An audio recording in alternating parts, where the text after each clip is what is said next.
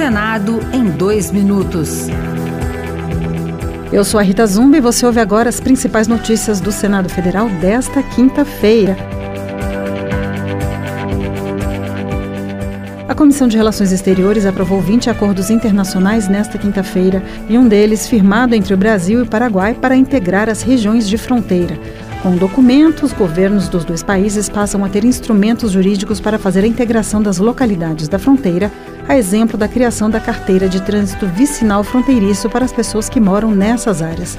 Relator do projeto, senador Nelson Trade, do PSD Sul Mato Grossense, disse que o acordo vai evitar conflitos migratórios. A questão do residente fronteiriço é, sem dúvida, um enorme desafio para o poder público dos países envolvidos. Os mais diversos aspectos da vida desses cidadãos se desdobram no território de um ou outro país.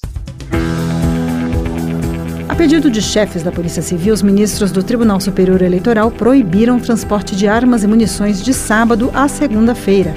Para os ministros, a medida é necessária para garantir o livre exercício do voto sem ameaças e para prevenir confrontos armados. Em caso de descumprimento, o eleitor armado estará sujeito à prisão por porte ilegal de armas.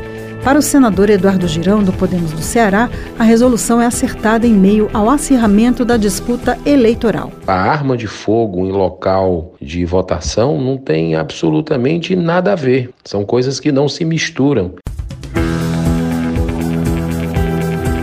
Outras notícias sobre o Senado estão disponíveis em senado.leg.br barra rádio. Senado em dois minutos. Uma produção Rádio Senado.